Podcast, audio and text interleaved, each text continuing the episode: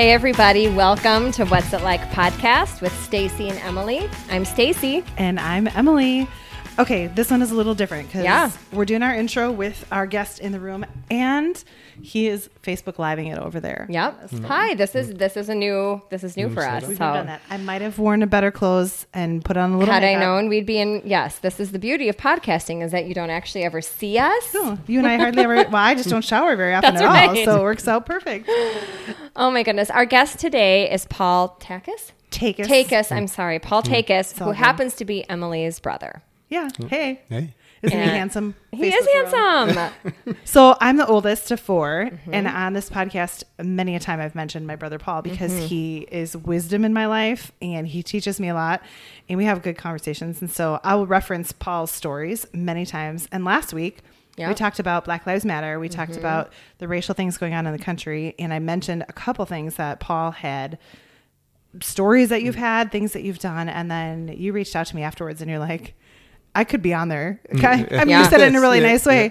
But actually, I felt mm. afterwards, I've been thinking, like, yeah, I don't, I'm a white woman. I am not a voice, but, mm. but your voice is what, who we should be listening to. And so asked Stacy right away and she's like, of course. And you came up today. So we're, Yeah, it's kind of a no brainer. And I just said before we started taping how this feels like a really great launching point for this conversation because Paul is Emily's brother. And I've met Paul before. And just the familiarity of Emily and you breeds this sense of kind of confidence to be able to have some hard conversations and maybe ask co- questions that make me feel awkward even thinking about it, but are so important to talk about and hash out. And so I'm super grateful that you came up today. And, and thank you guys for having me. Um, I was excited because, especially with everything going on, um, I haven't been at the protests. Um, different reasons. I'm thankful for everyone who who is marching and, and leading that. And I just, it's such a confusing time with me for me right now. Um, it, it- you know, I'm conflicted on my feelings about it, to be honest. So I thought this was a perfect platform where um, I think this is what's needed is with people from one side talking to someone from the other side, and not even the other side as in as in di- disagreeing what we what we all believe, but just introducing each other to different audiences that don't get to hear from each other a lot. Yes. and um, you know, I, I I was nervous about it, and I decided Yeah. to come here with very few notes or anything, Mm-hmm. but just kind of just speak from the heart on um, what it's been like to grow up. Um, my story's a little bit different. Yeah. Um, my phone, my family, I, I, was adopted at a young age. I think um, you were like three months old, right? three months old, and the reason why I was adopted really ties into a lot what's going on in in the nation today. Yeah. Um, my mother is white. My father was black, and my mother's family was not going to have an interracial child in their in their Oh. community. Um, and kind I of guess, like yeah. your birth mom's dad was sort of like said uh, maybe i'm remembering this Yeah. wrong but he was like i will not have a interracial yeah, grandchild From what I've learned, uh, I met my mother and father around the age twenty five, um, but from from what I've learned, it just literally sent my mother off to go have the baby in a different town, different Wow. you Like know, different just state even right Yeah, like she was sent away I think it was like south. They're from northern Alabama or southern Alabama Oh, at a. Hmm. like a a convent, and uh, Oh so gosh. so from birth, it's kind of like even though I didn't know that story growing up, yeah. um, finding it out uh, when you hear people talking about how far we've came, um, like in racial diversity. Yeah. that was 1984. You know, But it and wasn't so that long ago. That's not that long ago, and um, really, it's just you know, even learning that story, it was a wound that opened up, but a wound I was ready to be opened up, just because you know I didn't know the truth. You know, I didn't know what was happening. Uh, and, and to just find that out, it just it let me even know more about what we're really dealing with in Yeah. that And you- situation. Your adoptive family is all white. yes, yes. except You have one sister Jen Yeah. who's from China, right? Korea. Korea, Korea, yeah. sorry. I'm Yeah. sorry. no, it's all good Um, so you are a black child being Yeah. raised in a white family. Yes. And so that's fast. That's an interesting Yes. twist on it as well. Yes, because I've I've and I never uh, felt any different type of love from my immediate family. Like I never felt adopted. Uh, I never felt like an outcast. You know that. So I so I feel with especially what's going on is I have an interesting take Perspective, on what's going on because I don't You know, you would never hear me say all white people are bad or all white people are the enemy, which some people actually rightfully can feel like that because they've never had interactions with Yeah. um, white people that would that That are really positive. positive. Yeah. Um, I'm surprised on how many of my friends, uh, you know, when my father had passed, and and how many friends I went to school with, because. Um, to to take it back, I grew up in the suburbs. I didn't Yeah. grow up in the inner city. Yeah. Um. So I didn't have. Well, and um, even so, mom and dad, we lived in one suburb that was pretty close Yeah. to the city until I graduated from high school. Yes. There would have been a little more diversity Yes. in Tosa. Yes. a little bit. Yeah. But then when they moved to Menomonee Falls, which is a little farther out when you were in fourth or fifth grade, Yes. and that is like all completely. white. Yes. Right. Completely. So, And did you have any black friends in your elementary school? uh, from fourth to from first, I mean from K four to fourth grade, I think I was the only black kid in the school, maybe two at St. Pius. That sounds so much like my son Oli. yeah, Yeah. You know, so that was, and then the great thing about uh, going to Menomonee Falls, the first years really throughout my high school, they had the two twenty program, which brought a lot of people from the inner city or just from the city period out to the suburban schools, and um, that's really the first time where I got to interact with you know African Americans, and Yeah. you know, just to you know, to make up. Uh, I I don't feel mixed. Um, even though genetically I'm I'm I'm I'm half and half, my experience growing up has always been black. As far as when you got a drop in you, that's how the world looks at you. Okay. Um, I'd never feel like um, white when I'm. I've never felt like that in, in Nobody's my life. ever considered you white. Never. No. And I don't say that as me, you know, throwing away the the fact that I am mixed. It's just you know that that's how I feel like in the world growing up.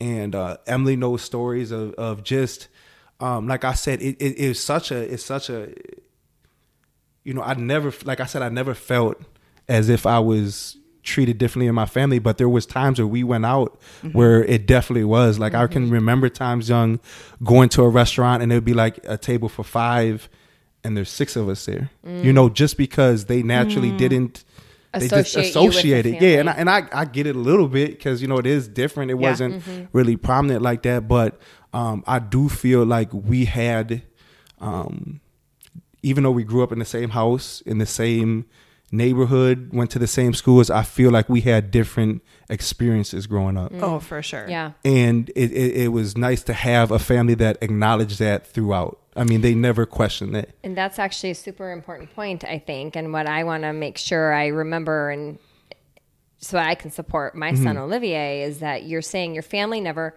you never felt treated differently by your family, Mm-hmm. but they acknowledged the fact that other people Yes. treated you differently. Yes. So Yeah. validating those experiences for you rather than yes making it feel like, oh, it's just in your head Yeah, or yeah. blowing it off Yeah. or brushing it under the table. That would be, I think, really damaging Yeah. for a kid Oh, growing for up. sure. I think mom and dad are a little ahead of their time, oh don't you think? definitely They were a little bit more a- aware Yes. back in the 80s Yes. than I think a lot of white people in the 80s thought like Yeah.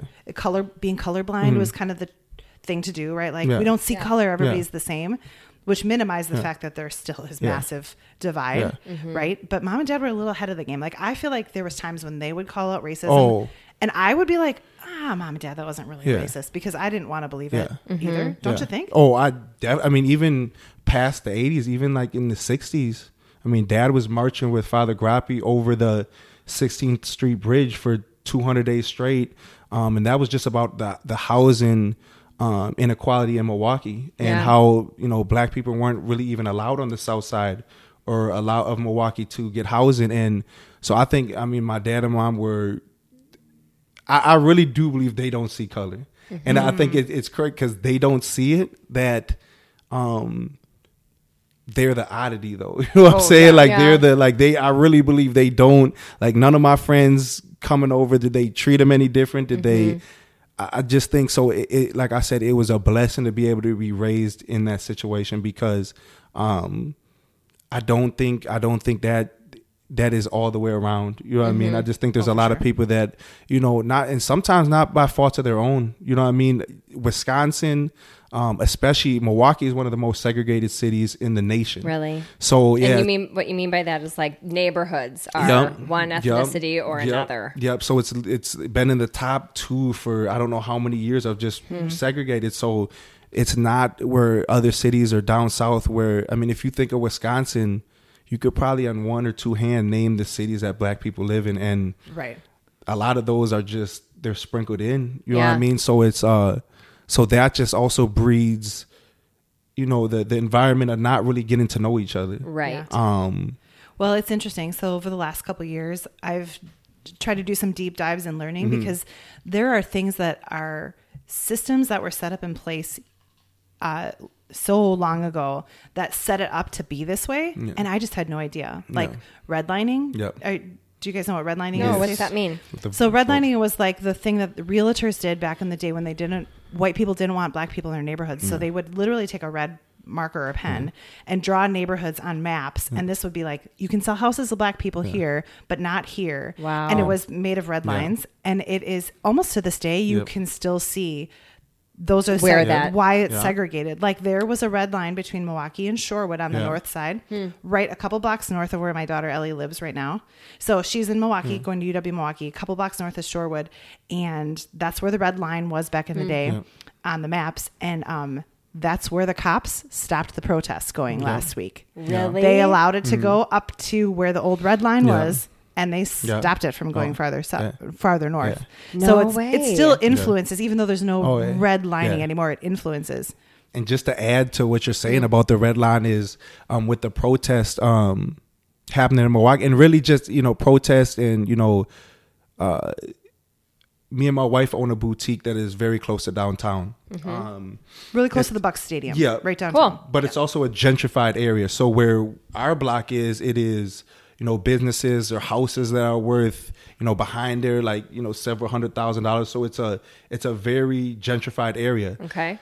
that is on M, um, MLK Drive. Um, they stopped the protesting on North. They were not going to allow that Oh. to get down to where we are just because it is a mixed area. So, um, you know, even with that, like, you know, uh, as a business owner, what I want to touch on because I hear a lot about the looting and stuff Right. like that. Um,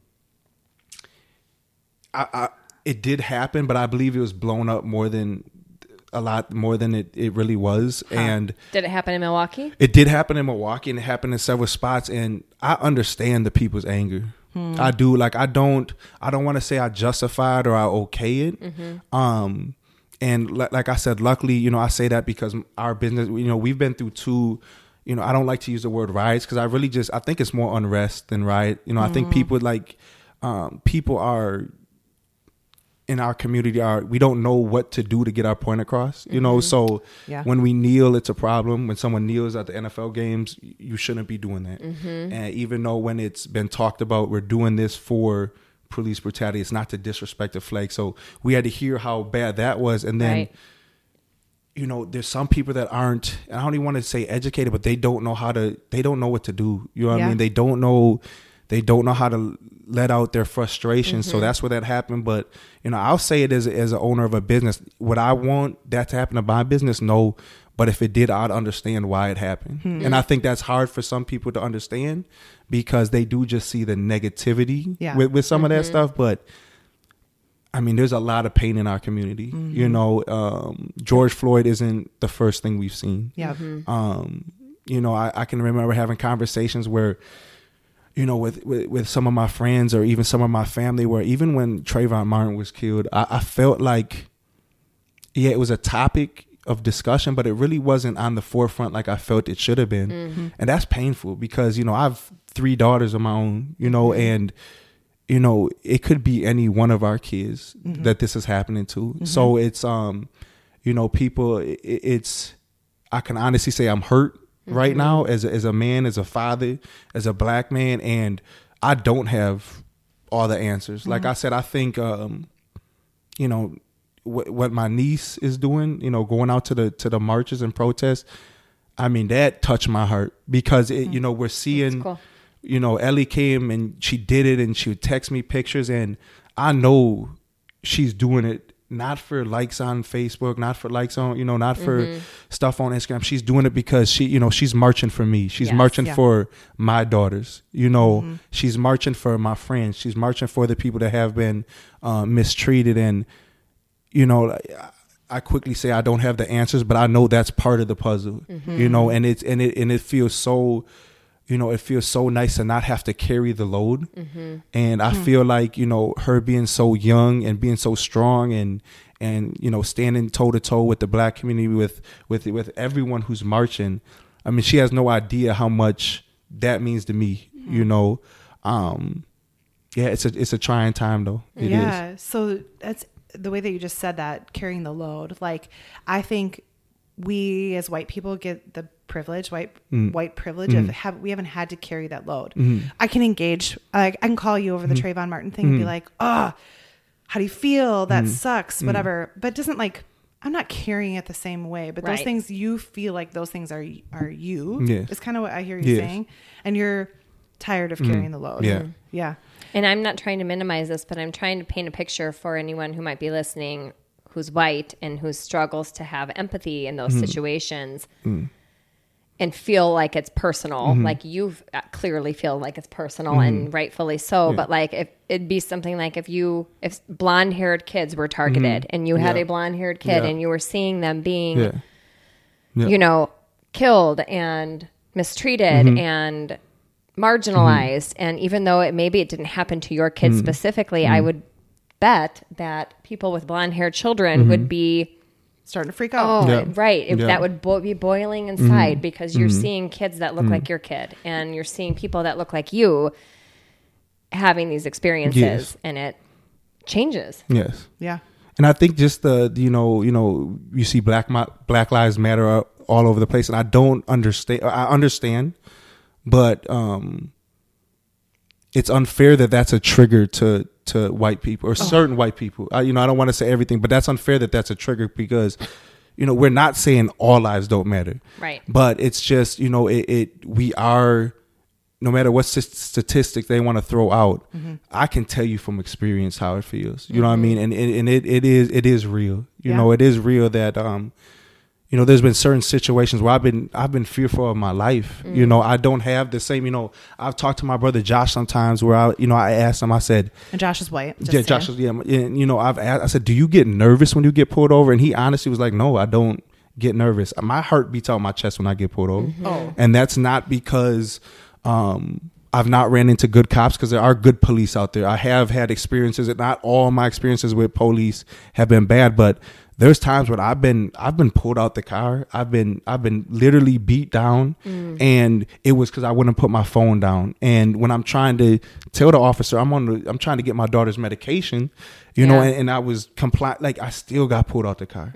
I still got beat. My my wife wasn't allowed to come, you know, assist me. But then when my parents came down, and this is in Menomonee Falls, uh, when my parents came down, I was let out, no charges, Yeah. no nothing. But you beat me. You know what I'm saying? You, you and but I didn't get a ticket.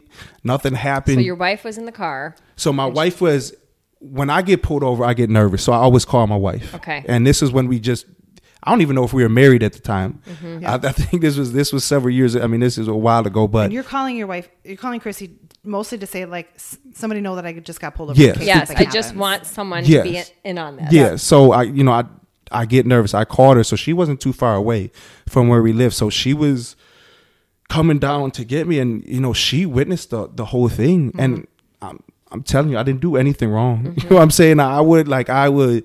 You know, um, You weren't flailing your arms. No, I wasn't being threatening. No, it and- just you know they didn't. You know, it's okay that yeah, they just didn't like something that was going on, and it, it wasn't a disrespect. I didn't jerk at the officer. I didn't do none of these things. It just was me refusing to put my phone out because I've been on hold for thirty minutes waiting to get my daughter's medication. I just wanted to have it. It was just on speak. It wasn't even in my hand. It was on. It just was next to me on speaker, and it just so situations like that, like they put you get uh you get um you get a fear yes, about yeah. it. that makes sense. Um, well, Paul, I mean, I've I've said on here before, and I I don't know all the times, but I feel Mm-hmm. like you get pulled over regularly Mm-hmm. for lame things. Like you've got Didn't pulled that over. happen recently, like on the way up here? Well, yeah, Wow. yeah, yeah, yeah. So I mean, listen, there, there, yes, I do feel like it happens. Like I've, when I was 16, 17, I get pulled over and, and it's a tail light, but there's four police cars that pull up for a Yes. tail light. right. And it's like you want to search my car and you want to, and it's just a tail light. There's no, there's no reason you have to do that. And then if you, I have to be careful how I act with my interactions with them Sure. because I, I do get nervous. I mean, there's been times where, um, like I said, I think the biggest, I, I just really, I get nervous. And I don't think people, some people don't understand. It's not nervous, oh, I'm going to get a speeding ticket. Right, because I get nervous too, and it's mostly it's more of like,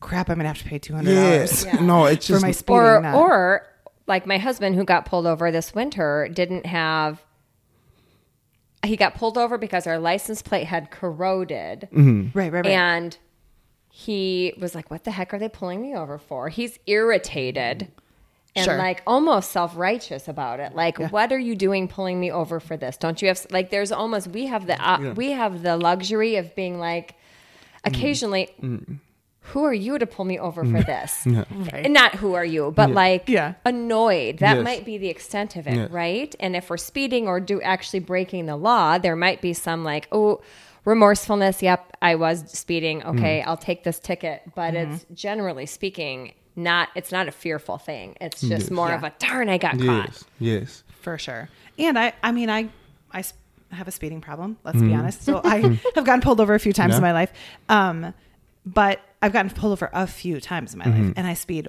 a lot. And I think like. I think if I were you, I'd be pretty pissed off if I was getting pulled over for Mm. Yeah. a taillight again. Yeah. Yeah. Because it's uh, again. And Yeah. so I think I've had some Yeah. white friends say like, well, if they, if they, the black people, Yeah. black men, Mm-hmm. just put your hands on your steering wheel and comply and listen and you'll be fine. Two things I have to say to that. One hmm. is that's what you do and you still Mm. Yes. get pulled out, Yeah. out of your car Yeah. and hurt and hmm. pulled to the police station hmm. until your white mom shows up and gets you out. Yes.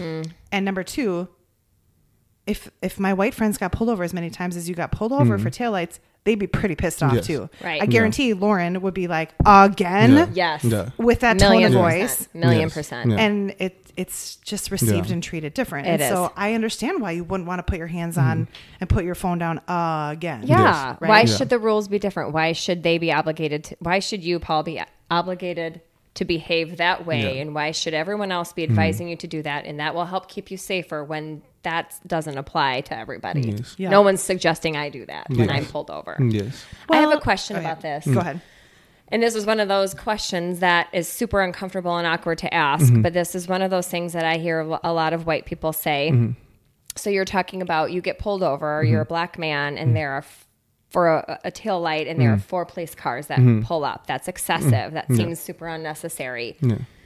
What I've heard people say before is our police officers, especially in bigger cities where they're dealing with more, just more everything, more crime, more whatever, are they have they been conditioned by having enough experiences with say the African American community that they're they're heightened they're more scared they've had more run-ins in a bigger city I'm not saying that to justify Oh, I'm just you- telling you this is what I hear Yeah. in a white world Yeah. of like well they these officers Mm-hmm. probably are on the defensive more with African Mm-hmm. Americans because they've had more bad run-ins. Yeah. What do you say to that? To, um, there's a book I read called the New, the New Jim Crow by Michelle Alexander, which Okay. really like breaks um, stuff down a Okay. lot better. And, and to what I say to that is, I can't control your narrative of who I am.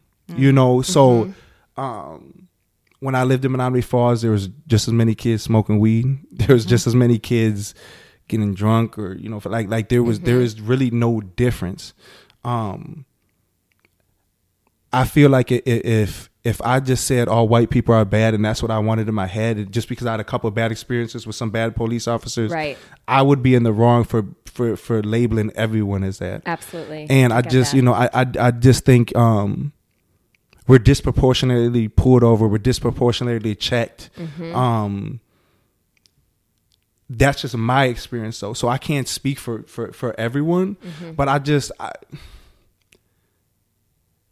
We don't. know- we don't. You Yeah, can't. you- You, you- can't you- say that yeah. exact same thing about the Yeah. reverse. You're saying Yes. so. Why Yeah. can you say it that yes, way? Right. you know, and I just think you know it's just um, when every time I get pulled over, um, they want to check my car or they want to do this. I mean, what it, it it just gets it gets to be very. Um, you know, I feel like I'm targeted. Yeah. And just even with the last time when I was coming up to Oshkosh, I'll be 100% my license was bad, right? So I didn't know it. I didn't know my license was suspended.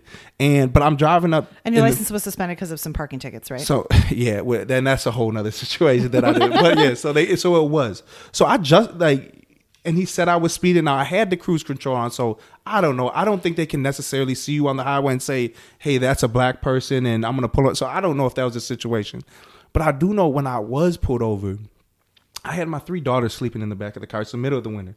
Um, my wife was sleeping in the front because we're coming to go to Emily's house. Um, and they pulled me over. They said, "Hey, you, you know, you can't drive." I understood that. Um, I said, "My sister is 15 minutes away."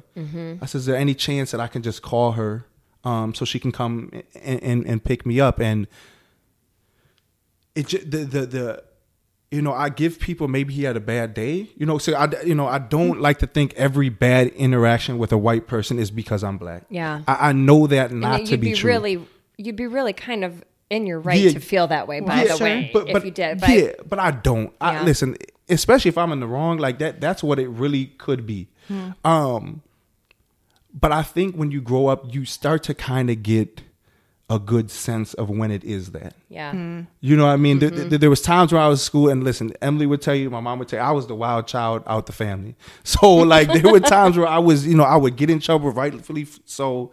Um, so I get that, but I think you do get a good sense of when it's when it's something different than that. Like I said, not every bad interaction with a white person is because they're a racist. Right. I don't believe that. Mm-hmm. Um, my family is some of the greatest people I met. I have friends from school that I love to this day that were marching in the protests that will always speak up for me that used to speak up for me when I was in that suburban school and I might and someone might have said something so that is never it but I like I said I do think you get a radar you know what I mean Yeah. and yeah, that and makes sense. and my, my my my my girls had to go in a police car because they said they they said we're gonna have to move the car. Um, and I said I'm on the phone with my sister. She's literally I'm I'm telling them she's ten minutes away, and they said nope, we got to take you. So they dropped my girls off at the McDonald's with my wife, middle of the winter. Um, they were sleeping. I mean, just that Called alone. truck? Called a tow truck, had to tow my car, even though my sister was coming with Mm-hmm. to drive it. Um, watching someone put my daughters in a police car over something so minor Yeah. i mean you get an anger that that i'm glad i learned how to control and, and and i would just i would you know i'm honest with with that that i'm glad i know now that if i did react or i did you know if i said something i wanted to say or i you know for that would that would have could have turned out bad and well, for sure. um but here's okay. So here's Yeah. the sucky part: is your white sister. I'm talking to you on the phone, praying the whole time that Mm. you are able to keep your anger under control because I want you alive, Mm. and then I'm pissed off Mm-hmm.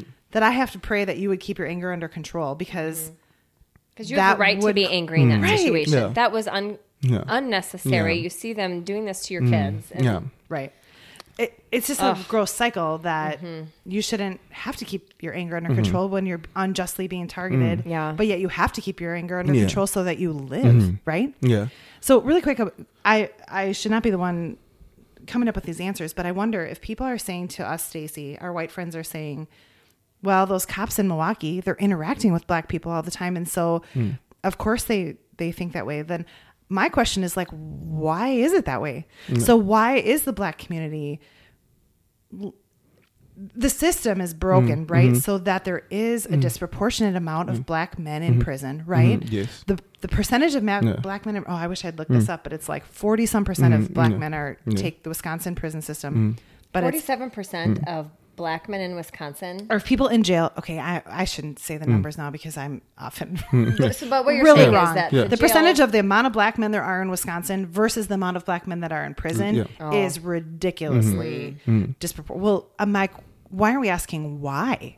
Like Yeah. instead of just saying, well, I guess It's just because the They're black doing men are the criminals, things right? or- right. So if that's true, And that's a very easy a- answer for white people. To be Absolutely. Like, well, it's because. well, if you just didn't Yeah. commit the crimes, you wouldn't be in jail. Right.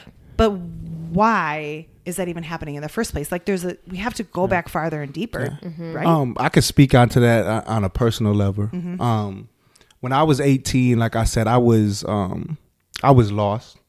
Um, I think um, part of that was me just having a little chip on my shoulder, and part of that was really not knowing. I mean, looking back, I wish I would have knew a little bit more about my culture, you know, and really just know that um, of who I was as a person. And I got into trouble. I'm, I, I am a felon um, when I was 18, so this is talking about 16 years or Almost 20 years ago. almost 20 years ago. Um, I did get convicted of a felony, and um, the worst thing and best thing that ever happened to me mm-hmm. because the the way I was going, I I, I was lost. I did I, I I didn't know my up from down. So would and would you say because my observation is hmm. just my observation, but I th- I think I thought at the time a lot a big part of it was because you were trying to figure out your identity. Yes, yeah. And and a piece of that, even though it's awesome that you were hmm. raised by hmm. our awesome family and that we're white, that did cause that caused some identity Yes. conflict in you, right? I think most. I think that's one of the toughest things when I look back about me growing up is not knowing who I was. Yeah. Mhm. Not being around my people. You know. Um. Now I say that to say this though. I, I deserved my felony. Um, Sure. Like I, it was my fault. I did that. That is not a. Uh. I was not. Um. You know, White I was not targeted. Yeah, yeah. I was not targeted for that. But what I can tell you, where to, to touch on your subject is, um, if I wasn't as strong as I was after that, I could have got caught up in a in, a- in a in a crazy cycle. Mm-hmm. Um, totally. like I said, that's close to twenty years ago. I haven't been in trouble again. I was a young man at that time, and still to this day, I have rights that were taken away from me. Um, I have, um, you know, since then I have got married, started a family, had bought a house, um, gave back to my community, mentored children, worked at a school, like anything I can to try to to try to make up for for for my mistake, and you can't get a pardon from that. Yeah. So there's some people, you know, if if you can imagine, you already in, you know, someone growing up in the inner city, you make a mistake, um, you get judged accordingly. Um, You don't have serve your resources. Yep. Like mom and dad have the Yep. had the money and the resources Yep. to help get you the, a good lawyer, A good right? lawyer. Yep. To Most- help. Most kids don't, and, Yeah. and and the difference between a public defender and a lawyer is, I mean, night and day. Mm-hmm. Uh-huh. And so, you know, part of my journey now is giving back to make up for what I did, you know, or to try to keep other youth from hmm. the predicament I put myself in mm-hmm. because there is no restart button sometimes. Mm-hmm. Sometimes it is you will have to fight that battle your whole life. Yeah. And I wish there was a way that we could um not give not white people you know wipe their slate clean but at least give them a second chance. Because my i'm telling you right now to anyone that's listening that had you know if you are lost try to find a way. You know what i'm saying? Because you know you it will be a hard road if you make the wrong mistakes. And um so i say that to say um sometimes you will get caught up in the system when you when you make a mistake. And that's why if you and, and then if you're getting overly targeted or you're getting pulled over for a tail light and you might have you know weed in the car or something like that that's now almost legal in every state right? But like back then that could have got you locked up for Oh, Couple long years. a whole lot a whole long time. Yeah. and you, you you keep on messing up. So um i don't i don't know why you know i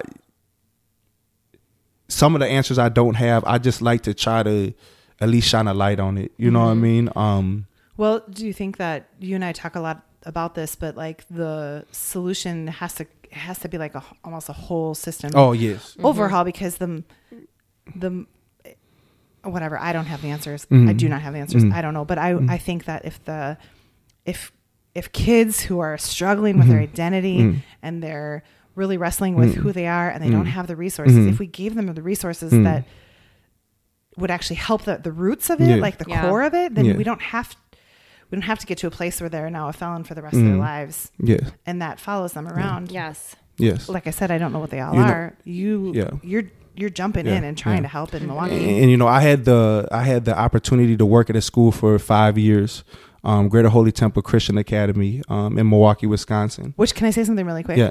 You're like you couldn't get a job in a public school Oh, right, no. because you're felony. No, so Even though now you're- to the yes, day? Yes. not yet. A- And I was blessed. Um, uh, Pastor DeShazer, who just recently passed, um, gave me the opportunity to to to live what what I feel like is my purpose. Uh-huh. But like to go what you said, I would never get that opportunity just because of, of my past mistake. And and and the work that they're doing at that school is is amazing. Um, growing up, I never had a, a African American teacher. Um, that school is filled with um, with, with teachers that look like the kids that come from where the kids are coming from um, and they they they work at creating a an environment where kids can thrive and we're talking about kids from um, an underserved community that um, that need that extra support. Yeah. um, and they give more than just education there. It, it is um, also you know the guidance the the you know the the love the care. And and, and there's so many teachers i work with and staff that i work with there that that that's that's something that can change the community Okay. you know let letting letting kids know hey we know where you come from. Um we might have made some of the same mistakes that your dad made your mom made like we've we've been there we've done that but how can we break um, how can we break this cycle? And um, that's what like education I think is is major. You know, I think I think telling kids that um, it's not just college or you're a dropout. Like you know, getting them different trades that they might be able to work with, um, giving them solutions, and you know, putting computers in their hands where they can kind of learn um, coding or you know whatever. Just show them that there's different different routes and options, and you know the the Milwaukee public schools aren't funded as good as some of the other schools. Um, so it, it it's tough, but it's it's uphill battle. Where I think if you put the right people in position to make this, my my friend Eddie DeShazer is, is is running that school right now, and he he's really doing, um, he's bringing different ideas and different um different strategy. I, I would say the word strategy because that's what it is to reach these kids because it's a different. I mean, it's it's a different environment for all of us. I think for all of our kids. I mean, technology has taken over.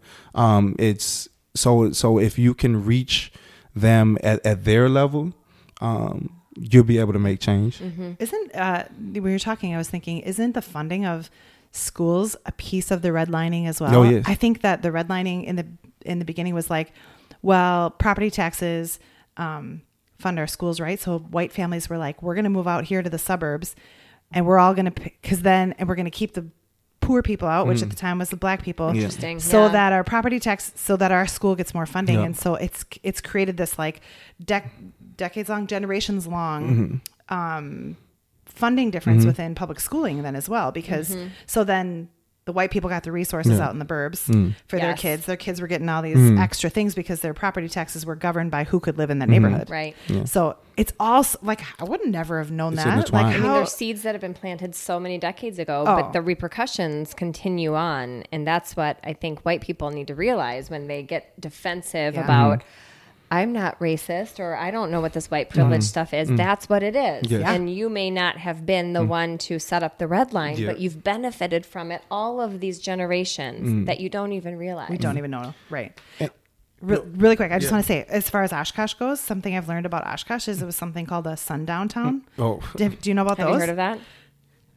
You know, I recently told my mom a story. So, like, in you know, I I haven't shared this with a lot of people. I I got caught in a sundown town, Huh. um, Salem, Illinois. Um, me and my friend were going to You just call illinois Illinois with the S. it's That's- not illinois Illinois with that. But um, you know, this is one of the scariest moments of my life. Um, we caught a flat tire on the side of the road. uh-huh. Um, and how uh, old are you it- was it a long time ago Oh no, I mean a little bit, probably like 20, 22, 20, around 22. so okay So um, we caught a flat tire on the side of the road, and we had to get our car towed. yeah Um, again, my my my license was not was not good, so we were bumping into a little bumping into a little uh, uh a little thing. But so, but we caught a tow truck to try to get the car towed.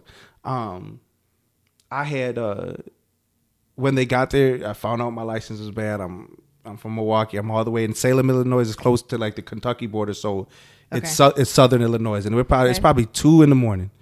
Um, comes up, my license is bad.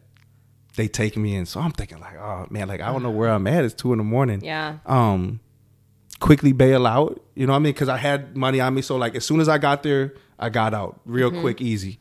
So I'm thinking like, okay. So I asked him, I was like, well, you could you take like, and it's like I don't know, Belgium, Yeah. middle America, small town, Right. like like one main street type thing. So Small, small Yeah. town. So I'm like, they're like, well, we can't give you a ride to the hotel, but this is the hotel we took your friend to with your car. I'm thinking like, okay, it's two in the morning. you know what I'm saying? my so i so i'm like, I'm just like, man, I'm tired. I just want to go lay down. So they gave me the directions. You know, take a left here, to go down two blocks, right, whatever. So I'm I'm I'm good with it. Um, but I'm getting lost. So I'm I'm on my little journey to try You're to walking through this town? walking two Okay. two in the morning, morning. Oh, walking my through- goodness. walking through the town, and um. I finally see a main road. I'm like, man, I just I don't know where I'm at. Let me just go to the main road. And there's a gas station, a 24 hour gas station. So I'm like, okay, like, where am I supposed to be going? This like, could you help me? And he's like, oh, just down this main road.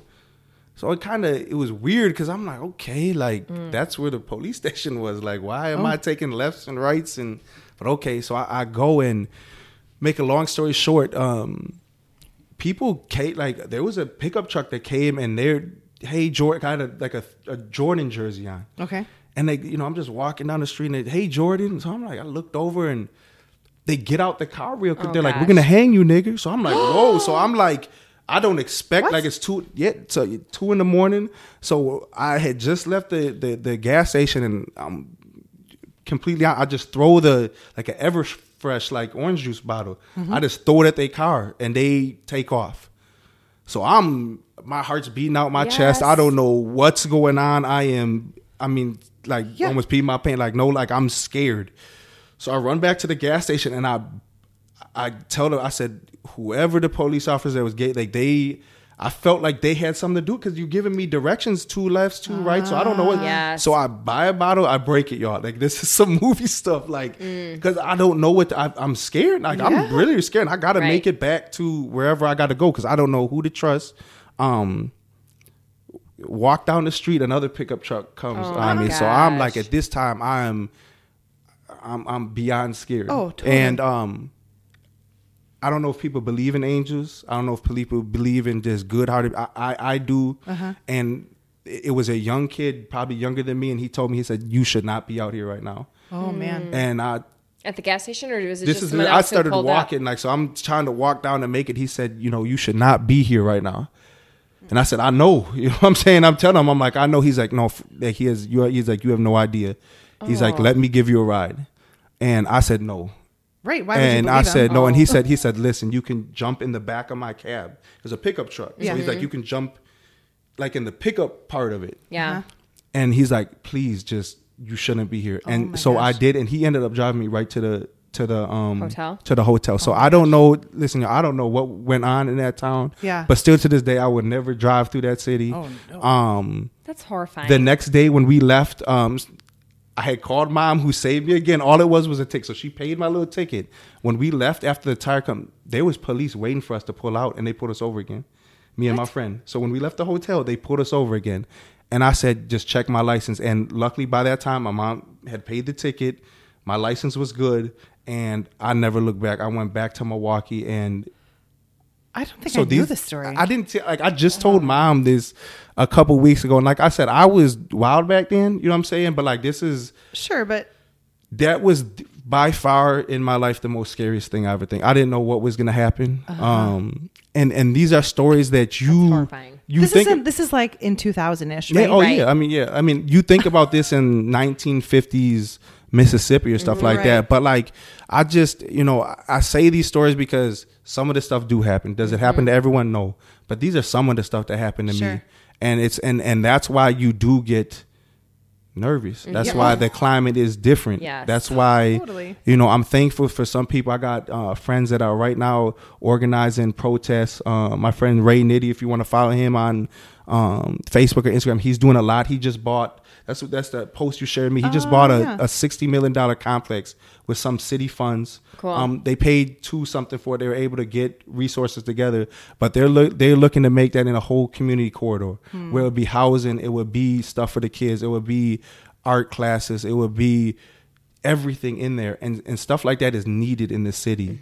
Um, that that creates change. Yeah. Um, That's awesome. What Yeah. what can what can a, the white community do if they want to figure out a way to help and to support? What can we do? um, I would say stuff like this, talking about it. Um, I text Mark and Emily and I said, you know, just thank you for saying the word white privilege. Privilege. Thank you for saying white supremacy. Um, this is some stuff that people are afraid to, to even utter the words because it's not that every white person is bad. It is a system, like you said, that was put into place that um,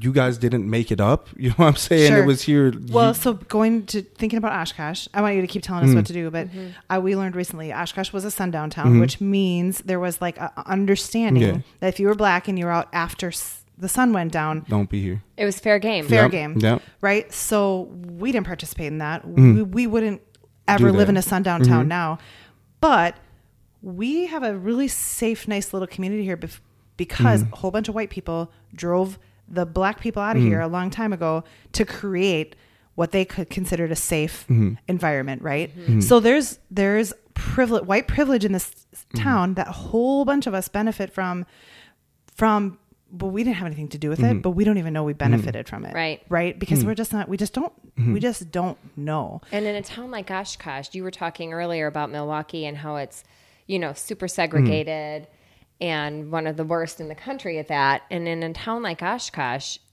there certainly is segregation, but the minority population is so small mm-hmm. Mm-hmm. that I don't think people around here on a daily basis mm-hmm. have to face what that means and have to face the fact that there could be racism, that they could themselves hold some of that in their hearts mm-hmm. because we just don't have as big of a minority population around here. Sure. But I, mm. I, what- I mean, I'm sure the black people around here think about it. Feel every day. differently, I'm mm-hmm. Right. sure. You're right. But it's not, it's, it's different when you can be isolated up in a smaller community. Mm-hmm. And I don't, And I, the only reason I think about that sometimes is because my son is black Yeah, and he is going to be, everyone around him is, is white. Yes. and I it struck me earlier when you were talking about how that was your s- s- case too, mm-hmm. um, and it caused a lot. It caused some kind of a personal crisis in your life for a while when you were trying to mm-hmm. figure that out. And I'm sitting here racking my brain like how.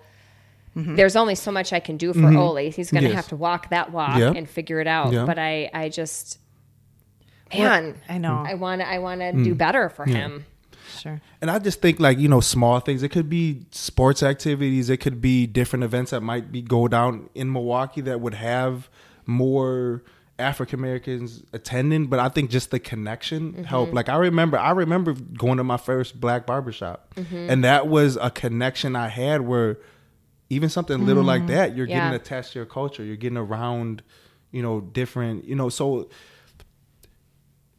as far as like what you know what the, the white people could do stuff like this talking um acknowledging it um listening um all of those are the baby steps we could take to the bigger steps and and like i said the bigger steps um I think a lot of it is uh, economical. You know what I'm saying? Where more resources are put into the the communities that need it. Um, but like it, I would be lying if I said I I have all the answers. You know what I mean? It's just I just think I think opening the line of communication and really listening to each other because it's it's it's a, it's a two way thing. Mm-hmm. Just like you said, I don't know. Like you said, I don't know what to do as a white woman.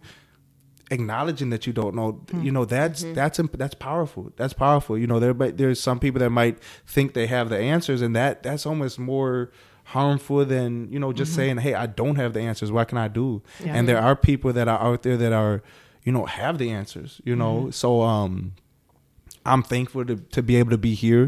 Um it means a lot to me because i was having inner conflict where um, I wanted to be part of some of the solution, but I, I, I hadn't been able to find the way to do it at myself as a black man.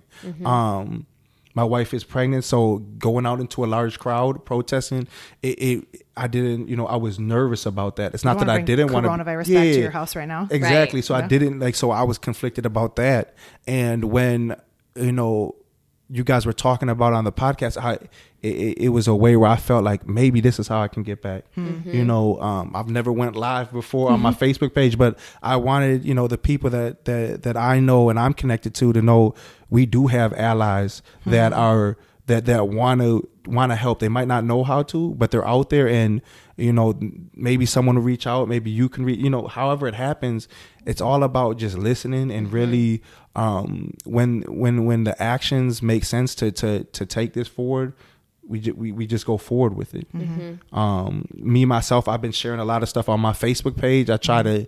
Um, my biggest thing is talking to a lot of the kids I mentor, talking to my daughters, um, and just letting them know the climate, and that's scary. Like I said, I can remember telling my oldest daughter Christiana when Trayvon got killed, and then when Mike Brown got killed, and now you know, and the and the and the people since then, and now this. So it's just um, it's tough being a father in this climate, you know, and being a and, and as far as um, her her family is white, you know what I mean. So she knows, like me, she's lucky to know that all white people aren't bad. You know, I don't I don't preach that.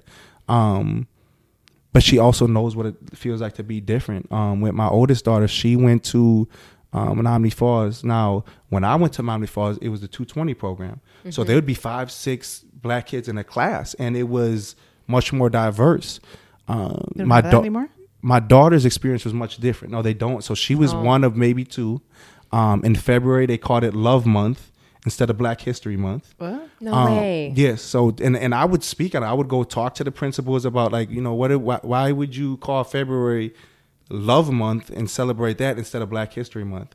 To me, right there was that, that that's the little stuff we talk about, which is is bother. You know, it, it really that that that hits you. You know what I'm saying? Sure. And then when someone tries to tell Sorry, you, no, it's all good. It's all good. no, when someone tries to explain that to you, Yeah. there's really no explanation for that. There's no really no explanation on why February is Love Month. You know what I mean? And even No. like I said, me growing up in school, you know, we heard about Harriet Tubman, we heard about Martin Luther King Jr., we heard about Booker T. Washington. You know what I mean? Yeah. Maybe, but that's it. Rosa Parks. You know, that's it. We didn't hear about um, Malcolm X. We didn't hear about other people that were influential, and Marcus Garvey, and we didn't hear about these people that. Um, that were you know also gave to the because Mm-hmm. So I just think like education is a big part. I try to do it in my house, Yeah. um, and take that up. But also to go with the the Menomonee Falls thing. When I started seeing that, I took my daughter out of that um, out of that school district, Mm-hmm. and that was a tough thing because you know Menomonee Falls is great on education, but if they're gonna ignore who she is as a person, Yeah. I would not want her there. And luckily, we got her into uh, Milwaukee College Prep, and she thrived. Mm-hmm. She grew as a as a, a as a person in that school because she was introduced to more of her culture, and she got valedictorian this year. So I'm super proud of her. But yeah. Yeah. so she, um, it's choices like that that sometimes we have to make Yeah. to further that. And there are many white teachers at Milwaukee College Prep. It is not just a black run school. There's white teachers who acknowledge what it is. They make sure that their culture is involved and um you know Yeah. that was a cho- a personal choice I had to make to make sure my daughter yeah. you know got a different experience or experience I thought she needed. I um I have found the news to be really polarizing and Yes. almost feeding Yes. fear and feeding division. I've been finding more resources personally to educate myself by following some people online. Mm-hmm. I've been following some really strong black women leaders Yes. Mm-hmm. in the Christian world Yes. as well as just in the promotion of black lives and mm-hmm. That's been huge for me mm-hmm. and just little tidbits that i'm gleaning or gleaning from it have mm-hmm. been super helpful so i i don't know the news to me and i think mm. you were kind of Yes. touching on this that so many things are being mm-hmm. sensationalized and it's not helping It, it's creating more For sure. Yeah. and I don't know who to trust Yeah. when it comes to that. So Yeah. this kind of thing where you talk to people, and Emily has said this before, and it's one of my favorite things you've ever said, where you're you said it's really hard to hate and be fearful of people once you bring them in close mm-hmm. and Yes. you have and you share experiences with them and you share life and that's what we all need to continue to do is Yes. talk to people and reach out to people who Yeah. are sh- having different experiences and are different and that's where things start to to click Sure. Well, it's easy to not to deny that racism is real when you don't have somebody that you know and love that's affected by mm. it. I mm-hmm. feel very, very fortunate to have you in my life. I feel like you're very gracious to me hmm. to like give me space to ask questions, and um, I think. I think it has to be relationships, which is why we care about hmm. this podcast in general. Right. Just for those of you that aren't familiar with our podcast, but you just love Paul, mm-hmm. like we just want to tell people stories because Yeah. Mm-hmm. when you hear people's stories, you can't hate them hmm. anymore, right? yeah mm-hmm. But so I, I feel like one of the answers is we have to have real relationships. Yes. Mm-hmm. And that's uncomfortable. And that takes you out of your bubble. And especially for us here in Oshkosh, it's harder. It ha- you have to, we have to work harder to even figure out how that Right. could happen. But we have to be open to it. We have For to, sure. But I think we have to pursue it. Yeah. yes Right. Um, I think we can do a lot of learning. There's a lot of learning to be done Mm-hmm. right now. We were just talking about there's documentaries. There's a documentary called 13th. We might Mm. Have m- mentioned it on here before, but it yeah on netflix on Yeah. Netflix. I just saw that good. the Yeah. other day. I Oh wanna my watch gosh. that. Powerful, It's powerful. Did you watch it? no not yet Oh, you have to watch it. It can shows. my kids watch it with me Uh, well, I- I- your older ones for yes, sure. Yeah, Okay, yeah. not only. It's Maybe it just shows the like Yeah. from the Thirteenth Amendment when slavery was abolished, Mm. how from then until today, how Mm. essentially the system has stacked against black men to Yeah. keep slavery around. Yes. Okay. Essentially, yeah. okay um, it's so eye opening. Yeah. There's th- there's so many good books. Yeah. You said the new Jim Crow. The new There's Yeah. Jim Crow, Evicted, which is actually a book on Oh, Milwaukee's shoot. housing, Mm. um, like and just it go d- digs back from years, but just the disparity in that. So, um, and that's actually about Milwaukee. So that was, you know, so that, that that's a powerful one. Um, that was hard for me to read. yes, you read that one Yeah, Yeah. it- Evicted? evicted. Yeah. Yeah. it's it was like, yeah, it just it's very good. Yeah. It was hard. okay Um, actually, what we can do too is we can put out on our just Instagram stories as if you want Some to of our recommend stuff, recommendations, yeah, yeah. we'll put stuff Yeah. out. I I personally think that um, we also have to be willing to give up power. Mm-hmm. Like we have to be under, be willing to be under the leadership Mhm. of somebody that doesn't look like us, Mhm. because Mm-hmm. we can talk. Stacey, you and I can talk all we want and come up with some good ideas, but that's just going to be our white ideas. Like it has to be. We have to be willing to be led by somebody who has a different experience than Mm-hmm. us. Yeah. And so I, I've given you permission, Paul, but we want, I want you to lead me. Like I want to Mm. be led by you and be willing to let you tell me when I'm doing something wrong and Mm-hmm. be willing to be humble. Mm. I want to be willing to be humble enough to say sorry, Mm. right? Absolutely have be willing. Is And thank Live you thing for no, being- no, it's- And Did it thank you. Paul, for saying that like no questions are off limits and no, don't worry about saying something wrong because I think also in, when race comes up and when racism comes up, white people it, it feels you want to engage, but you don't know what the right Yes. thing to say is, what the right questions to ask mm-hmm. are, and so you just saying just ask it. Yeah. and being offering grace mm. if mm-hmm. someone stumbles mm-hmm. or says something wrong mm. or maybe asks a question that feels hard or hurtful because they just want to figure mm. out what's behind all of this right? I just appreciate you being open to that because that makes it it's those kinds of hard conversations that generate fruit. Yes. Before we wrap up, is Mm. there anything that you want to say that we might have missed? No, I, I I just appreciate the opportunity to come here. Mm-hmm. Um, I, I believe this will help a lot of people.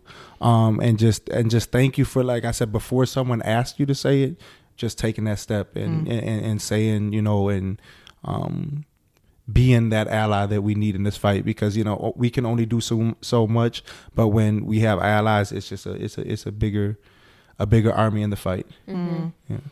Thank you so much paul for coming on okay. Also, P.S. We didn't get to see your humor on this podcast, but Paul is literally the funniest person I've I know in my whole entire life. So maybe we'll have you come on some other time and uh, just chat a little more because you're hysterical. I Yeah. think my kids would disagree with that. well, that. of course they of would. course I love you so much. Uh, Thanks for being willing to jump in on this conversation.